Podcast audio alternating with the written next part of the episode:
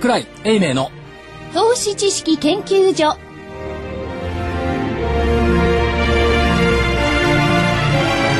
皆さんこんにちはこんにちは。こんにちは。この時間は桜井英明の投資知識研究所ですえ今週スタジオから皆様方のお相手をするのはまずは、えー、正木昭夫会長こんにちは。よろしくお願いします。福井主任研究員こんにちは。そして新人研究員の加藤真理子ですえそして今日はもうあの放送のあの頭から風賀証券市場調査部長チーフアナリストの田部井義彦さんにも加わっていただきます、雰囲気が違うと思います。いやなんかこうちょっとこう平均年齢が少し下がりましたね。はい。そして我らが所長はですね、今日は名古屋にね、はいあの出張ということで、桜井所長、こんにちは、こ桜井です。んにちは。よろしくお願いします。こんにちは。ね、名古屋から、今日は新幹線大変でしたよね。新幹線大変ですよ。富士川のところで止まってて、ひょっとしたら名古屋に来れないんじゃないかと思って、うんなんとか着きましたけど、そで、今日はこれ、雨がすごかったですね。今日はこれからですか？講演会は。これから、そうです、日本証券新聞さんの講演会を。ええいや、そんなやっ時に、ぱり名古名古屋熱心ですね。えでえそんな時に電話。で、名古屋のセミナーって、はい。赤と白のコスチュームを着たドコモのお姉さん方が、ドコモのスマートフォンで株式投資活用ガイドってのを配ってくれてる。う。おお。あ、ドコモさんが協力してくれてるわけ？ドコモ東海さんがね、その、ドコモのスマートフォンで株式投資ができますよっていうパンフレットを使って、はい。で、スマートフォンどんどん使いましょうっていう PR をやってますね。おお。普段株式講演会っていうと、彩りがあんまりないんですけど、うん。赤と白のコスチュームがたくさんもらえると、なんか、きらびやかですね。ちょっとあのー緊張して喋るのを間違わないでくださいね。いや、そっちに目いってないから大丈夫です。大丈夫はい。ちょっと心配なんで。いい、そんなことありません。あ、よかったよかった。それなら。とところで、今日は日経平均が上がった目だし、やっぱり場にいない方がいいんですかね？そうですね。ちょっと今度はあの西というか南の方に行っていただく方が、北のアノマリがちょっと、下はやめろと。ええ。北海道のあの割は崩れてますんでね。そうですね。出てますから。ええちょっと取り返しましたかね？はい。さあ、今日のあの日経平均の大引けなんですが、132円75銭高、8772円36銭、132円75銭高の8772円36銭ということになりました。まあまあまあ、あの、8605円っていう3月15日の震災の時の安値を終値ベースで下回ることなく、一応今日はリバウンドしたということですね。はい。そうですね。うん。そんな感じです。それで先週の見通しとの、え？あ入ってますよね。当然ね先。週の見通しをね、昨日瞬間割り込んだんですよ。8656円だったのが8639円まで来ましたから、はい。昨日瞬間割り込んだんですけども、一応今日のベースではこのレンジには一応入ったということではございました。はい。はい。おめでとうございます。首の皮一枚でしたね。いや、いや首の皮1枚ですね。今週二枚かな？はそう先 先週は謝んなくちゃいけなかったけど、ええ今日今日は一応さりげなく通過という形ですね。で、大丈夫ですどっちにしてもどこですか、マーケット待ってるのはやっぱりイベント待ってるんでしょうね。でしょうね。で、おそらくその週末のバーナンキさんの発言待ってると思うんですが、そこ、食べ、食べ屋なる人いるんでしょ？あいます、います。はい。こんにちは。食べさん、どうなんですか、QE3 はあるんですか？ないんですか？えー、その場では発表はないかと思いますけれども、ないですよね。ええ。まあ、あの、緩和を匂わせること、まあ、それより私大切だと思いますのは、ええ。あの、FRB としてはですね、やはりその経済成長と、ええ。あと完全雇用っていうのも、あの、物価の安定の中で歌ってますので、ええ。その二つの話に合わせた、何か対策までいかないですけども、まあ、オバマ大統領と共同でなんかこうね、なんか示唆するような内容を言うだけでも、マーケットの雰囲気ってまた変わってくると思うんですね。もうなんか金融緩和して当たり前みたいな雰囲気がちょっとあるので、ちょっと怖いところはあります。実はそこのところで、オバマさんが夏休み終わった後に、あのー雇用の拡大と債務の縮小の提案を出すって言ってるじゃないですか。うん。そうですね。ですからその辺となんか合わせてなんか、バーナンキさんもですね、話を膨らますようなことを言ってくださるとですね、はい。ちょっと来週の相場楽しみだなと。た楽しみ。月末に向けて。はい。でもこれで、9月にはい。8月はこれで陰線ですよね、どう見ても。まあそうですね。そうですね。だかられ連続陰線で順番はこれ狂ってきて、月月初の見通しはちょっと狂ってきちゃったといった感じそうですね。ね。うん。あと、来週、スケジュール見ていくと、これ雇用統計週末入ってきますよね。入ってきますね。で、31日に ADP の雇用統計があって、その前に30日にケースティラの受託指数があって、うんで、ISM 製造業景況感指数が木曜日にあって雇用統計と。そうですね。だから万が一その QE3 を通過することによる反動を消すんだったら雇用統計で消してくれるのかどうかうん。っていう読みになるんですけどね。はい。そうですね。体調はいかがなんですか？その辺の読みは。あのー僕は結構、あのーここまで売られてきてるんで、はい。えーここの半島は一応期待してるんですけどね、短期的には。ただ、ちょっとあの、長期的に、あの、テーマがでかすぎるんで、ええ。ややあの、お七三に構えたスタンスがいいのかなとは思ってますけどね。なるほど。うんただ、その PR で昨日の段階でまた12倍台ですよね。うん。で、PBR でまあ225採用銘柄で、えっ、と、0.9倍台ですよね。0.98とか99ですよね。うん。で、騰落レシオが昨日また63まで落っこって、はい。で、25日線が、えーマイナスの8%弱、はい75日線が9%、10%弱、200日線に至ってはマイナスの12%といったところですから、確かにその目目先的水準は売られすぎというところありますよね。ですよね。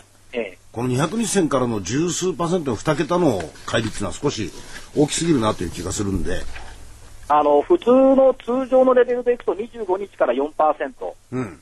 200日もやっぱり4%前後の上下水準で動いてるのが通常なんですよね。うんうんうんだから極端に下がりすぎてる。うん。ですね。ただ逆にその200日で見ていけば、リーマンショックの時に一番下げた時はマイナスの44%までいってるのがバッケンレコードなんですよ。はいはい。そこまではいってないんで、はいえっとまままだその、ちょっと明るさはあるのかな。なるほど。ただ一方で、その信用取引の評価損率が昨日19%台って発表になってきてましたから、ですね。これ19%でまあほぼ20%ということは、お衣装が出てくるっていう、うんうんうんですから、相当苦しいですよ、買い方は。でしょうね。っていう水準にあるとは思います、はいね。うん。福井さん静かですね。いやいやいやいや、だって、所長がいないとさ、ええあのー、チャチ出す人が、手持ち無沙汰で、ええいつもあのー所長と、あの、主任研究員がやり合うんで、結構、えーっとですね、はい、どうぞちょっと。いろいろ考えてましてね。はい。もう申し訳ございません。あのはい。やっぱり注目点は明日のバーナンキーね、29 26日の。これ、ただですね、これね、いたしかゆしだと思うんですよ。うん要するに追加金融緩和やって喜んでくれるのはニューヨークであって、えドルジャブついて円安、円高になったらこれ日本はどうなんの、えうんそうですねそこなんですよね。そこがいたしかゆし、だから通過するっていうところが多分一つのポイントになってきていて、うんだからもうそのポイントをその先の今のあの、壁屋の話にもあるように、え匂わせることと、あとオバマ大統領の経済政策等々に期待感を持つと。うん。ふうにすり替えてきてると。うんうんうんうん。ただ、よーく考えていただきたいのは、えっと、ニューヨークダウ30銘柄の決算終わりましたけども、20社が売上増加ですよ。はいはい。で、23社の人型利益は市場予測上回って着地。だからほとんど利益上がってるって話です。これ、所長、2桁ぐらいいってんでしょ？あ、二桁いってます。いってますよね。えー SP500 でいくと、うん。4月15日の見通しが6.5%増益だったんですよ。うん。で、直近で12%だからまさにおっしゃる通りの2桁増益うん。になってきてますから、うん。これ、だからアメリカも企業は儲かってる。個人はそう儲かってないんですけど、企業は儲かってるってことはこれ間違いないとはいはい。いうところは出てきてます。ですよね。はい。アメリカのね、企業のリストラとかそういうのにね、ええ結構やってますんでね、まあ利益が出ると思うんです。それでまた元に戻ってですね、そのバーナンキさんの話、はい。あのー多くの、どうなんでしょうかね、市場関係者の方々は、ええそれは、あの、QE3 だ。ええそれに期待してるんでしょうかね。で、それ先ほど言ったようにね、食べアナリストが言ったように出てこなかったら、マイナスですよね、大きな。というかね、め明確なコメントとしては多分、あの、システム上出てこないと思うんですよ。ださっき田部さんが言ったような匂わせるっていうところしか出てこないと。うんうんうんうん。あの前回のを読み取ると9-1の時もすみません、あの9-1の時も別にそのジャクソンホールでですね、俺は9-1をいきなり発表したわけじゃないんですね。最初二か最後にそうですよ、11月3日からせて2ヶ月後っていう感じでしたので。だからそこの読み取り方がですね、そうです。そうなんですよね。はい。解釈の仕方によってですね、誤訳するととんでもないことになるわけです。そうそうですね。だからその、これまでもね、要するに決算であっても、あるいはいろんな数字であっても、期待値がこう来てね、それに比べていくじゃないですか。はい。で、今回はその QE3、読めるもんなのか、あるいは言うことはないでしょうけどもね、その期待値を満たせるかどうかだと思うんですよ。そうですよね。だから、おおそらく、だから考え方としては満たしてくんないというふうに、悲観的に一応見といた方がいいんじゃないですか。ですよね。もしあるあまり金融緩和をこれで言ってしまって、もう円高が確実に固定されるような形になってしまって。そっちの方が日本としてはね、ええ困るんです現状のまま言っていて、むしろオバマさんが景気対策だとか財政策にやってくれる方が、うん。はいそしてシナリオとしてはいいんですよ。そうですね。ですよねそうですね。はい。あ期待できるのはやっぱりあのオバマさんの中にその雇用っていうふうな言葉がやはりきちっとこう出てきてね、でそういうふうなことがマインド的にその労働マーケット、労働市場自体の回復を匂わすようなことが出てくれば最高かなとは思ってるんですけどね。そのオバマさんそんなに賢くないと思いますよ。はい。オバマさんそんなに賢くできないと思います。そうかな。ええ。で多分ね、二つのことできないと思うから、一つのことしか出てこないんじゃないかと。あで、そういう意味で言ったら、その雇用市場をですね、活性化するっていうのは、まあ、オバマさんこれまでも何回も言ってるから、どちらかといえば具体策がないだけで手がついてる感じがしますよね。そうなんですよ。あのー、うなぎの匂いみたいな感じ。なんか香りだけいいみたいな。ええそれでね、あ所長、はいはい今日ね、あの、直近のところでは、円ドルは77円に入ってんですよ。ええ。これはなんか読んで戻してきましたるでしょうかね。ちょっと戻してきましたですうね。ん。まあ、あのー警戒感もあるとし、格下げもありましたし、ええで、まあ、円高に対する、その、日本が困るっていうのをちょっと聞いてくれた？もしもし、あ。日本が困るっていうのをちょっと聞いてくれたような気もしないでもないです。でも77円あ台、向こうがね。はい円安は円安だけど、絶対水準は円高ですから。うん。ただトレンドはちょっと、あの方向変わってきたのかもしれない。うんうんうんただ、あの、引け際が嫌なんですよ。今日日経平均180円、190円ぐらい高かったのに、引け際130円だからでしょ？はい。で引き味がちょっと嫌だなという感じがしました。あと、かとまりさん、ちなみにトピックスどうですか？トピックスはですね、9.58ポイント高の751.82ポイントですね。ちょっとだから日経平均に比べると上がり鈍いです。そうですね。そこのところが若干嫌だと思う。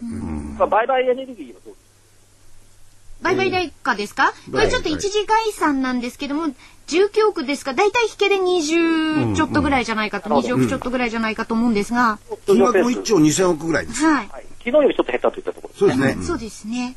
で、これも会社が来てたんで、あれですもんね、売買代金なんかもちょっと上がってた傾向にあって、それに比べるとちょっとはい。2000億ぐらい少ないのかなって感じがすはい。るんですけどねちょっと。ボリューム的には。まあ今、だから市場は、市場機派と会議派が、だから桜井と金森先生が戦ってるようなもんですよ。いや、そこでやっぱりこの明日のこともあるじゃないですか。あ金森先生の番組ですか、明日は。いやいや違う、そんなものはどうでもいい。いや、ここでは所長のですね、はいズバリという見通しをですね、まあ、あの、新幹線で閉じ込められたりいろいろ大変だったんだろうけれども、別に所長的には閉じ込められたわけじゃなくて、皆さんもね、大変だと思うんですけども、一つドカンとはいあの。来来週の見通しということで、あの、人質を取らせていただきますと、はい。下限8605円、3月15日安値は割れない。はい。はい。上限は75日まで到達してほしいという希望を入れて、9574円はい。というところですね。ただ9200円のところちょっと壁があるんで、これ超えられるかどうか。うん。下は一応8605円、これ超えないでちょうだいって、これも希望を入れてあります。それでね、また2回も3回も同じことになるんですけれども、はいそれ9200希望を入れないところでですね、えええーに行くためにはですね、はいまあ、あと、まあ、どちらかというとわずかですね、500円弱。わずかじゃない、わずかじゃない。それ行くためには何の条件が揃えばいいですか？えっと、まあ、為替の安定もいろんなこ、とを含めて。為替の安定ですよね、一つはね。はい。だから、えっ、と、まあ、それは QE3、とにかく通過する。はい。はい。通過しないからあれこれ言って強弱感対立するんですから、通過しちゃえば結論出るわけですから、それをすると思いますよ。それが一番重要だと思います。あ、それは新しい見方ですね。何でもいいから通過してくれっていうのは。何でもいいから通過して、とにかく、だって雇用統計でも何でもいつもそうじゃない。うん。そうです。なるほど見た方がいいと思います。ええただ少なくとも最低言えることは、いろんな指標はテクニカルから見ても、19から見ても、安値水準の指標がみんな出し出してますよねっていう話です。なんか、田部井さんも後で、あの、その辺のことも話してくれるらしいんですよ。ええ、食べさんに、オーバーソールドになってるものをね。具体的な銘柄もね、見ていただいて。いうことなんで。かとまりさん、あの、栄光への架け橋は見ていただけましたでしょうか？ああ、はい。あの、これいいでしょ拝見させていただきました。これいいでしょはい。あのーうちの若いのがえらく感動してました。ねえあの、実は先週ドラえもんをラジオで話してきたところ、聞かれている方から、あのメールがありまして、え。え聞きながら笑い出しましたと言ってます。ドラえもんも良かったって言ってましたよ。うん。そうでしょ？だからうんまあまあ、いろいろマーケットをこうね、あのそうこういう気持ちを込めながら、うん。栄光への架け橋が今週の土日になってくれるといいですね。そうですね。ああ、そうですね。そのね、所長がお作りになった歌詞の方は、後ほど私めがご紹介させていただきます。いや、福井さんが読むより、あの、朗読を女子アナさんにしてもらあ、うと綺わかりました。じゃあ麗だと思います。私が、福井さんより私の方がいいといはいう所長からの。ご指名です。そうかはい。なので、ご指名ですからねはい僕は小学校の時は朗読だけはやらせてもらわなかったら、先生からも。なるほど。まあ、ということだと、た田部さんのご意見等々。田部さん、そういえば、あの、はい昨日、あそこ、コールセンター行ったんですよ。コールセンター、あ、あの、本社のですか、弊社の、はい。はい。もう、すごい女性のそうで、きらびやかでしたね。えー、私もあのあそこはなんかですねもう大奥みたいな感じでですね ちょっとお置かなくてあんまりいけない。何をおっしゃってあれですけどもちょっとあのええ。遠巻きにか社内なんですけども遠巻きに伺ってるところです。でも、で電話がビンビン鳴っていて、ええ。ものすごいでも大変そうに、忙しそうにみんな働いてます。そうですねあのーザラバ中になんかちょっとねお電話してなんかコメント入れようかなと思って全然皆さん繋がらないんですよね。ねえ、繋がらないです、あれはね。え大変なお仕事忙しいという感じでやってると思うので皆さんもう本当に大変だなと思いますね。活気があるんですね、そこはね。そうですね、えー一番あのお客様との接点で私どもの会社でも大切にしている場所でございまして、まああの相場が悪いといろいろね、えー、矢面になってしまってるかもしれませんけれども、まああの比較的皆さん綺麗な女性が多くてですねいや、比較的じゃない、綺麗な方ばっかりですね。えー綺麗なことばっかりね。はい。あの、芯の強い方もいますので。だから今度あの、これマネー最前線ですから、あの、福井さん今度電助持って、風賀証券コールセンターに、あの、録音に一回行ってみましょうか。どんだけ電話が鳴ってるかってねぜひね、そうです取材に一度ね、ええお伺いしたいですね。で、たまにあの、片目さんが電話に出てみるとか。でも私は、私あの、お相手が務まらないので。そうか、そうか、そうか。そん ね、あの、なことで一コールセンタつよろしく。はいーの方も。いろいろ株のことを勉強してなんかしてるんでね、すよねすごい勉強の仕方をしてそうです。あの。朝会とかも毎日交代交代で女性の方出てきて、で、寄り付き前にですね、まあいろいろ会議をしてから、それでその会議を持って、あの、その大奥に行くというですね、そこでいろいろお話ししてお客様と対応という形で、まあ株式だけではなくて、まあいろんなあのものも販売,、えーは販売してますので、ですから本当に幅広い知識と明るさ元気がないとですね、やっていけないのかなという感じします。株だけじゃないからね。そう株式だけじゃないんですけどこのね。とこ為替絡みのところとかいろいろあるから大そうですね。難変ですよね。しい商品も結構あったりしますので。そうですねうんえ所長、はい。あ、まだ時間の平気なんですか？え、そろそろ始まりますんで、ここあたりで失礼させていただきます。じゃあ、あの、その長屋の皆さんにも、よろしくお伝えください。ありがとうございます。はい、今日はどうもありがとうございました。ありがとうございま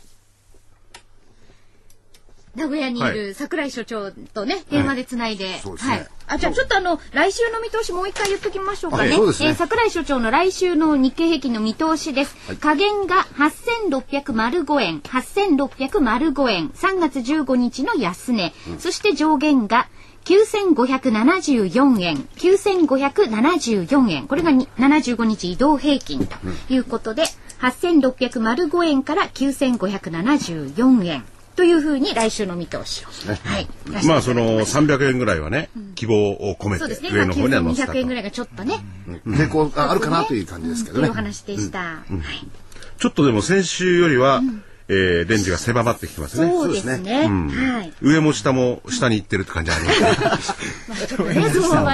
いや、でも確かにはい。ね、難しいところですよね。そうですね。まあ、その、また、あのー相対の相場についてはですね、はい。この次のコーナーの後にですね、はい。食べ、あの、そうそうですね。ということで、とりあえずはその具体的な銘柄とかですね、そういうのをいろいろ面白いのが今日ありますんでね、田部さんの方から、えーそのお話を次のコーナーでいきます。それじゃあここで、えーお知らせに行かさせてください。はい。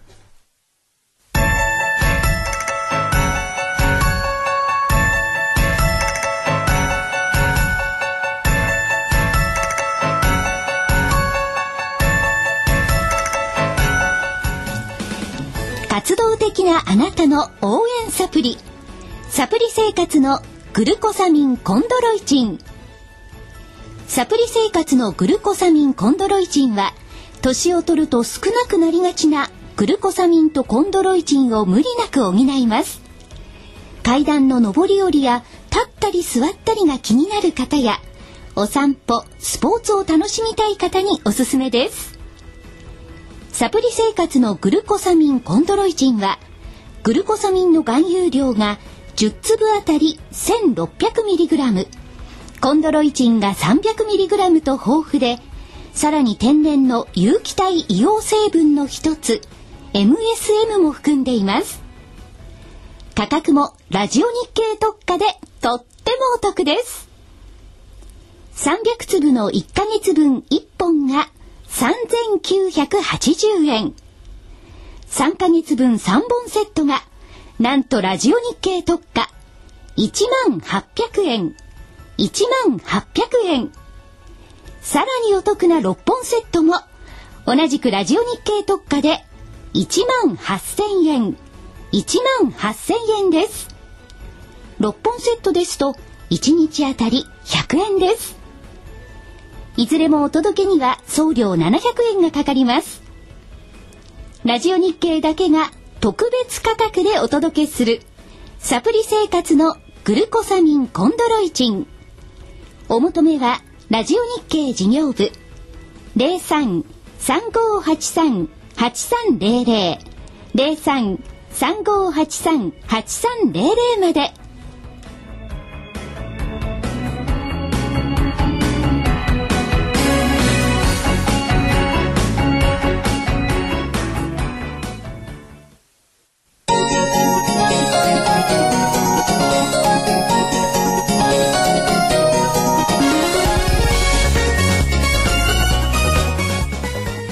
答える叶える。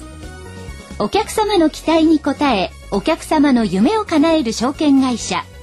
風賀証券がお届けするハロー風賀証券のコーナーです。で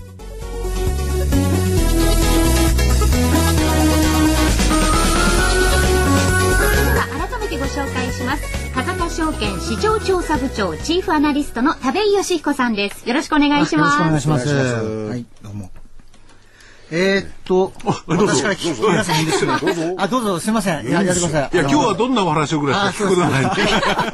いやいや、あのー皆さんね、この3月15日の大変意識されていた方もいて、日経金もギリギリのような、えー感じになっておりますけども、もう、もう3月15日の終わりにはですね、もう下回っちゃってますよと、今の株価がですね。はいはいはい。それでもう、すでにもう3月15日はもう過去のみたいな話になってしまって、そこよりも安くなってしまっているような銘柄っていうのを、今回ちょっとスクリーニングしてみたんですね。はい。でもそれは、やっぱり業績が悪いとか、なんか問題があるから真っ先に言われてるんだろうっていうのもあると思うんですね。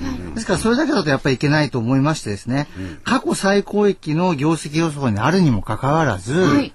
あの3月15日の安値を切ってしまっていると。そんな銘柄あるんですか、ええあるんですよね。あの、やはりその、半導体関係とかですね、その液晶の関係っていうのは早めにちょっと調整が入ってました。この産業の中でもですね。ですから、株価としては比較的ですね、ちょっとこの、今回の全体の下げよりも、いち早くちょっと下がってたところがあるんですね。ですから、早めにもう調整を行っていた調整の、まあ、調整から言えばですね、なんていうんですか、進行、調整先進国みたいな感じ。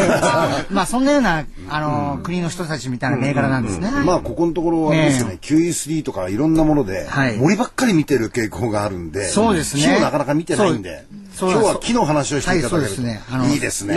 今のお話は、ええ。要するに、えー、3月15日の8605円でしたっけ、5円ですね。はい。えー、それに、ね、日経平均は近づいた。限りなくね、このところ。下行くのかね。で、それ一般的に考えれば、まあ、あ個別の銘柄もその程度までは売られているだろう。しかし、それを下回って売られちゃってるのははい結構あったといますね。りますよっていうことですね。ですから、うん。あの今後もし日経平均がはいこう下がったりなんでしてもですね、もう俺は先にもうさ下回っちゃってるんだからっていうような銘柄ですよね。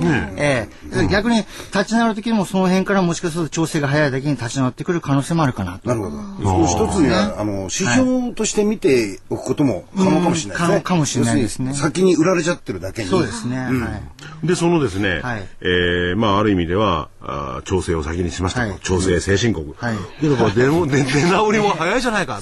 かもしれないっていうことかもしれないですね。はい。代表的なところはどんなとこそうです。あのーこれ8月23日の終わりでちょっと検索したのが8月23日だったんですけども、はいそんなに今日見ても変わりなかったんですけど、あの一番この乖離が大きかった銘柄、つまり3月15日よりもですね、一番こう下回ってしまってるの中の乖離が大きいやつですね。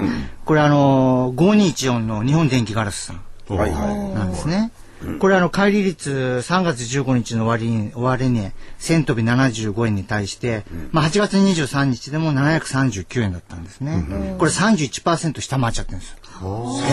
31%。それで、今日見たら、ちょっとこう、株価って今日はさすがに高いんですけど、それでも755円とか、まあ前後ぐらいですので、まだまだですね、あのー、300円から下にあので推移してるという銘柄なんですね。安倍さんこれねあんま大きいこと言わない方がいいですよ。あそうです、これ確かにね面白いわ。まだあるんですけど、じゃあこれはどうしますか、ね、いやでこの電気ガラスの業績としても、業績これもいいですよね。そうですねあの、過去最高益更新の一応予想はされてはいるんですけれども、液晶関係例えば日本でですね液晶向けのガラスを手掛けておりますので、まあそれが日本のこう減税も終わってしまったりとかですね、うん、あとスマートフォンとかのもちろんガラスも手掛けておりますので、まあちょっと先進国の景気景況感が悪くなるとですね、ちゃんとスマホもそのまま売れるの？という心配感なんかもあってですね、余計ちょっとこのところ売られてしまったところがあるかと思うんですね。でもそんなことはありません。まああの、海外の企業ですね、実際この日本電気ガラスさんの、まあ、ガラスを作って、あの、携帯を作っているような会社さんとかですね、うん、どんどんこう薄型のものに変えてきていて、はい新しい製品なんかを取り入れ始めてきてるんですね。ですから、新規の需要もここに来て出てくると思いますので、うん、まあ私はこのままですね、あの、業績の方は上り調子になってくるんじゃないのかなと思ってますので、まあこの辺面白いかなというところとですね、はい、あと6794の、はい。ポスター電機さんというのがその次に出てきたんですね。これもやっぱりあの3月15日の終値っていうのは1440円ありましてですね。で、これが992ぐらいまでこう売られて、うん、まあ今日見ても1000飛び36、まあ1000飛び30円とか、うん、それぐらいの値段ですから、まだ400円から下にあるというところですので、まあこれもですね、あの、スピーカー関係とかもやってたりするところでございます。まあ電子部品関係のところなんですけども、はい、ちょっとこう売られすぎ、為替の影響も考えすぎなのかなというところですね。まあその他見てもですね、6988の、えー、日東電工さんとかですね、うんはいはい、あと自動車部品なんかも面白いのありまして7242のあの、茅場ですね。はいはい。えー、これなんかもですね、まだ16%、まあ10%以上こう下回ってるという状況ですね。うん、あとはですね、年初安値まで行ってしまったのは5991のですね、日発。はいはいこれもですね、あのー、確かにこのハードディスクドライブのスプリングなんかも作っていて、ちょっとハードディスクドライブ大丈夫かというような見方もしてる方もいて、その反面ですね、自動車の、あの、シートのスプリングなんかもやってる会社なんですけども、まあ、あの、自動車関係非常にいい形になってきていて、半導体の方もですね、あの、ハードディスクドライブの方もそんなにですね、あの、うん、まあ、思うほど悪い状況ではないと思いますので、これもちょっと過剰反応してるんじゃないのかなと思いますので、うん、まあ、こういったところをちょっと見とくと、ね、日発はどのくらい売られてるんですか？ちなみにですね、日発は729円というのが3月15日の終値だったんですね。うん、これがまあ652円ぐらいまでこう下がって、今日でも多分670円いくかいかないかだと思いますので、まだ150、まあ、円から、ちょっと、あ、まあ、50円ぐらいですかね、からまだあるっていうところですので、うん、えー、えー、まあ、業績は過去最高益を更新する予定にございますので、まあ、あの、大きくぶれてもですね、そんな赤字になってしまって大変ですよ。だから株価売られてるんですよとか、そんなような銘柄じゃないですね、皆さん。ということで。まあ、あと、医療品関係の8086のニプロとかですね。はいえこれもあの、比較的安定した収益が見られるのに、ちょっとこう株価の方が、えー、落ち込んでいるかなという感じしますので、うん、結構ですね、こうなってくるとですね、全体見てるとなんか心配になってくるんですけども、こう、一つ一つこう見つめ直していくとですね、うん、ちょっとこれはいかいくらなんでもっていう銘柄がですね、あのー、何社かこう出てきたなという感じですね。でも田部さんもいろいろなこと調べますね。ねあのー、私だけでもちろん喋ってなくて、あれ、女子もちゃんといまして、あの、いずれこのラジオの番組もですね、参加してもらおうかなと思いますけども、まあ、あのー、長島というものなんですけども、そのものと一緒にですね、こういろいろこう言いながらですね、あのー、検索をしているということですね。長島さんが優秀な女子なんですよね。そうですね。はい。いや、でも、ええ、こういう、この、この、そうそう、目の付けどころって言いますかね。これは出してるとこあります？他の証券会社で。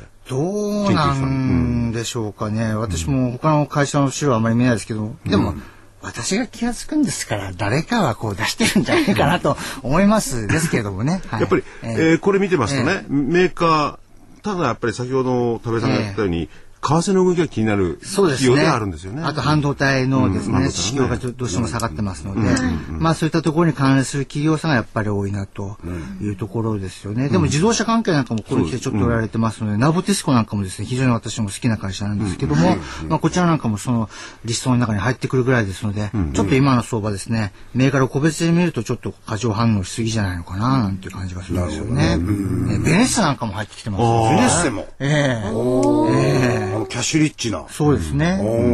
これざーっと見ますとね、結構いいいい銘柄って言いますかね、多いですよね。そうですね。あの、やっぱり過去最高益を更新するような業績の中においての株価推移がちょっとこう過剰反応しているというところですので、それでね、あの、また、ちょっとお話はまだこれからどんどんあるんですけれども、こういう資料っていうのは、俺にください、私にくださいってすぐくれるんですか？はい。ダメですよね。それが そうなんですね。あの、これはあの、やっぱりその、当社のですね、お客様には、ああのそっか。お見せできるという形になっており口座を持ってる方。そうですね、はい。口座持ってると、あのはいーこのスクリーンなり画面なりってい。うところにあアクセスあの、アクセスして、あの、自分の口座番号を入れてですね、こう、見ることができると。いうことでですね。で、これ23日の集計で、昨日の時点でこれみんな見見られるんですか？まあそうですね。ということは昨日買ってた人がもしいらっしゃったとしても、うんそこで買ったですね。ですね。というあんあんまり、昔褒め殺しという言葉が。ありましたけど、それに似たような状況にちょっとななりそうなじゃあ次の話に行きましょうか。まだまだね、あの、いろいろ材料を持ってきていただいてるこれもまた面白い視点なんだ。はい。わ。あ、そうですか。ありがとうございます。えーっとですね、6417のパチンコの製造メーカーの三強ですね。機械の三強。はい、あのパチンコパチスロー機の製造しているメーカーでございまして、非常にあの技術力もある会社でですね、まあ私もあのこの会社の出してくる機種というのは非常に面白いものもあってですね、まあユーザーも結構心を掴んでいるところもあったりしたんですけども、今ちょっとですねやっぱり業績というのはこのパチンコ業界ってなんかちょっと風当たりがあんまり良くない、この節電節電の時のですね、だいぶね、あの、電気とかもやってるのかやってないのか、ちょっとわからないぐらいにんですよね。控えてますよね。あの、7月から輪番営業ということで、パチンコ店、お店の方がですね、ちょっとこう、順番ずつに休んだりとかですね。あとはこういう時期ですので、ちょっとこう、台の入れ替えをちょっと自粛してしまったりとかですね。まあ、そんなようなような影響を受けて、この4、6月の第一四半期っていうのはですね、あの55%減益になってしまったんででも、会社は大変だっていうんじゃなくて、それは大体読んでいたんですね。55%元気で大体読んでいたんですけども、あのそれは上振れたんですね。あ、ブレたの？ええ、ですから現役なんですけども、会社の予想よりも上振れたということなんですね。で会社が上期の営業利益ちょっと慎重に見すぎていたところもあるんですけども、9月で決算してみた上期なんですけども、20億ぐらいの営業利益しか出ないかなと思っていたのが、これをそれちょっと慎重しすぎたなということで、110億に情報修正。だ全然違うじゃないですか。そうちょっとね、あの、慎重、やっぱりあの、こんなご時世でいろいろ慎重に弾いたのかなと思うんですね。決算締めた事件、あの、3月で締めて、この4月発表した時ですね。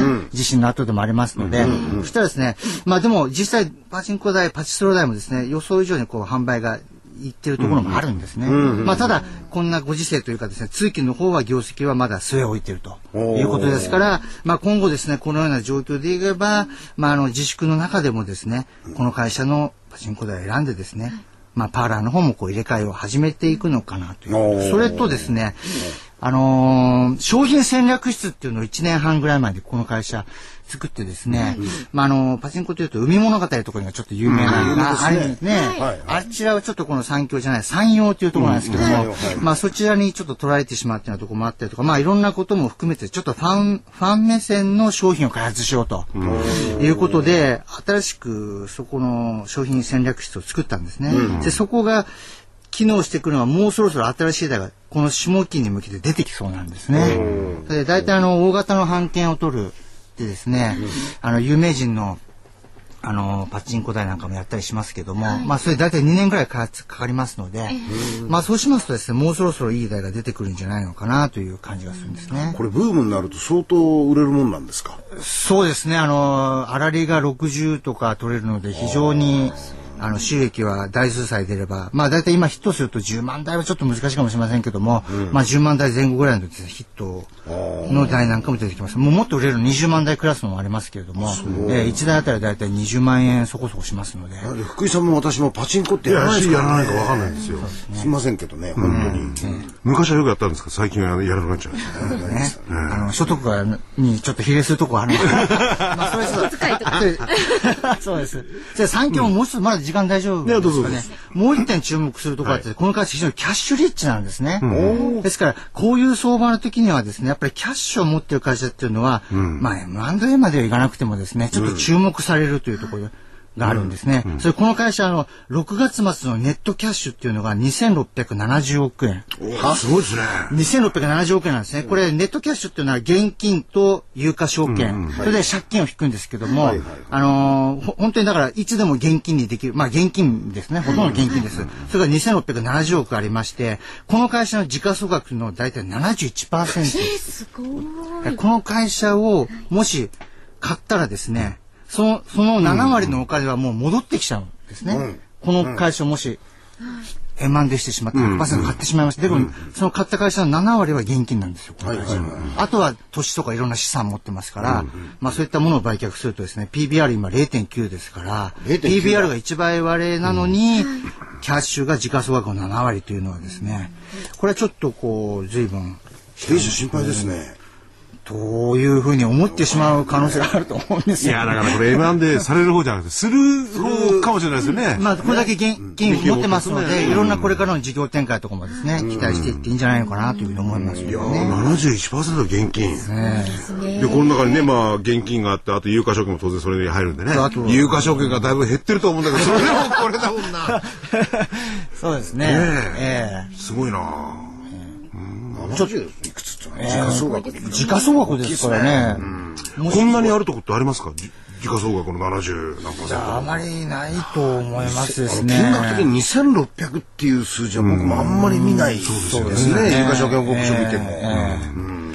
ですからやはりね、この辺、まあ、50%で支配、51%で支配できてしまいますから、別に100%買わなくてもいいわけですからね。ええ。ということを考えるとですね、まあ、業績も非常に注目されるところなんですけども、なんかこういったところもですね、で株価の位置も今過去5年間平均 PR が13倍ぐらいの評価なんですけども、今それを下回る12倍とか11倍ぐらいですから、だから収益から見た株価水準も過去5年の平均よりも下にあるというところですので、まあこういった銘柄をね、この時期に、こういった時期にですね、こう買っていっていただいても、まあ会社がもちろんですからキャッシュも持ってますので、増配とかですね、はい。はい。まあいろんなこれから考える、まあ自社株買いなんかもこの会社やってきたわけですけども、またさらに考えられるようなことが、まあ何でもできるんじゃないかなっていう。感じ羽生さん、この三協さんのアナリスト始めて長いんでしょう長いそうですね。結構私、この会社はもう10年以上見てる。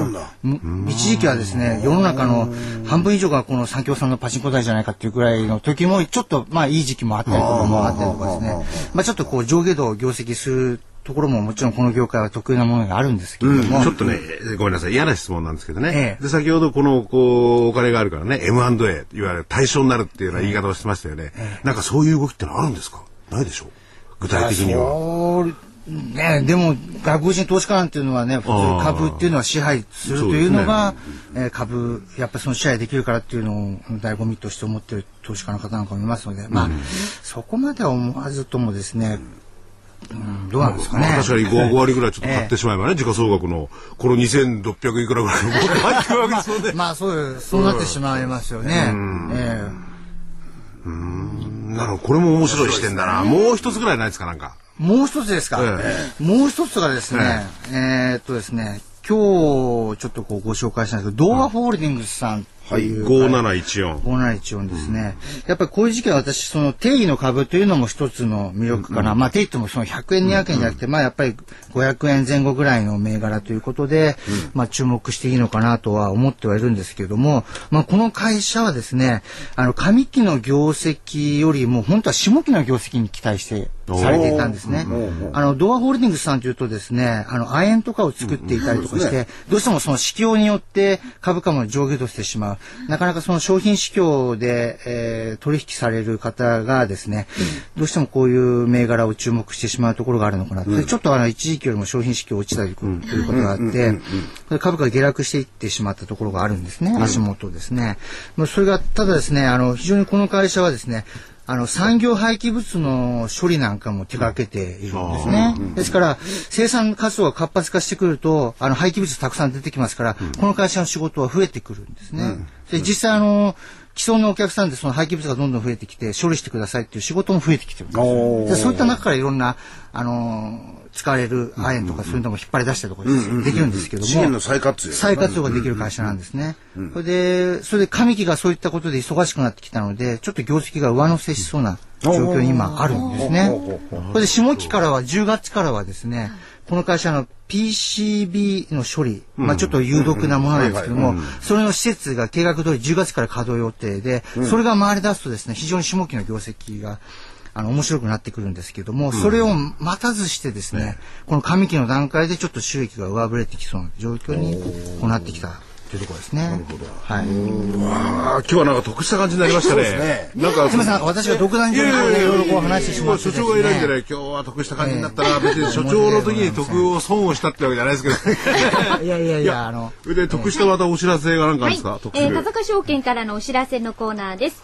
えー、9月5日月曜日に三鷹フィナンシャルセンターが新設されます。あのこちらの方はあの今まであった吉祥寺フィナンシャルセンターが、その三鷹市下連雀の方に移転して新たたに三鷹フィナンシャルセンターとして9月5日にオープンということなんですね。で、そのオープンを記念しましてセミナーが、株式セミナーが開催されます。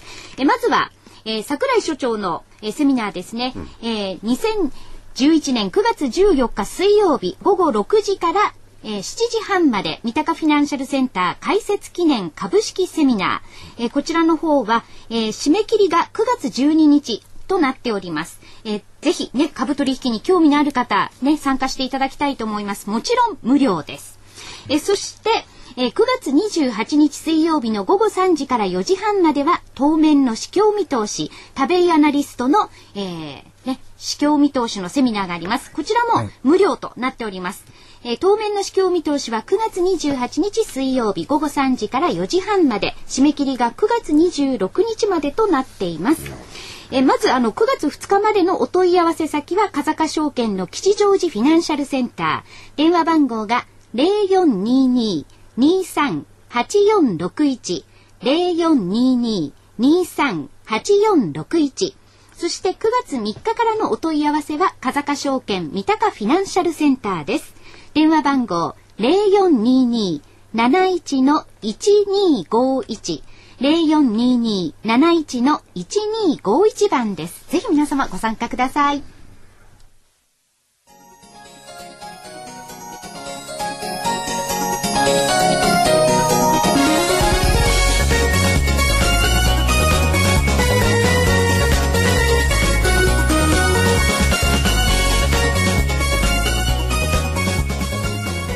ハロー風賀証券。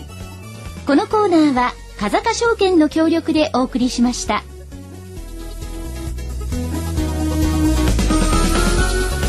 さあ続いては投資知識研究所からのお知らせです。え本日いよいよ8月号の DVD が発売になります。桜井英明の投資知識研究所2011年8月号。テーマは自分ファンドを作ろう。英明流ファンドマネージャー投資法ということですね。投資術。え50万円3つの銘柄で自分ファンドが作れます。英明流ファンドマネージャー投資術で安心、堅実な株式運用。価格の方は8400円です。あの、50万円3銘柄もちろんなんですけれども、それにまたこういろいろなね、アレンジを加えて、というような、いろいろね、自分ファンドを作る方法を、で、あの、超消極的という方とか、まあ、ちょっとリスク取ってもいいからっていう強気の方で、4パターンぐらいに分けて、はい。超、超強気とかね。そう。いろいろあるんですよ。桜井所長があのそのパターンに合わせてこういうタイプの方にはこんなあの、組み合わせがいいんじゃないかとか、割合とかですね。あの、このぐらいの金額をこちらにとか、まあ、あの、具体的なね、銘柄で組んでるわけじゃないんですけれどもね、まあ、その方向とか業種とかそういうのを出して、はい。まあ、こうすると、えーリスクがこのぐらいですよとか、まあ、こういう組み方も、なお、なおかつですね、やっぱり一番の売りが50万円で3銘柄はい。はいはい。ぐらいで、その、なんていうんですかね、自分流のファンドを組めると。でやっぱり一銘柄一銘柄こうね、一本釣りみたいにしたんじゃない、これは儲からないですよ。なかなかね、難しいですもんね。はい。その、まあ、コツと言いますか、なんていうんですか、基本的な、ね。で、安全堅実に、まあ安全堅実、確実に株ですからそうと言えないですけれども、動かすためにね、はい動かすために最小の、えー努力と最小のお金、それはね、50万円3銘柄っていうのを編み出しましてね、はいで、それでいこうじゃないかと。もちろんそれをドーンとやっていただいても、リスクは自分で取っていただければいいんですけれども、はいまあファンドを組んで、ちゃんとした、なんですかね、はい安全な方法でいこうということですね。はい。2011年8月号、自分ファンドを作ろう。英明流ファンドマネージャー投資術。え50万円3銘柄で自分ファンドが作れる。英明流ファンドマネージャー投資術で安心、堅実な株式運用。価格は8400円です。え DVD のお求めはラジオ日経の事業部。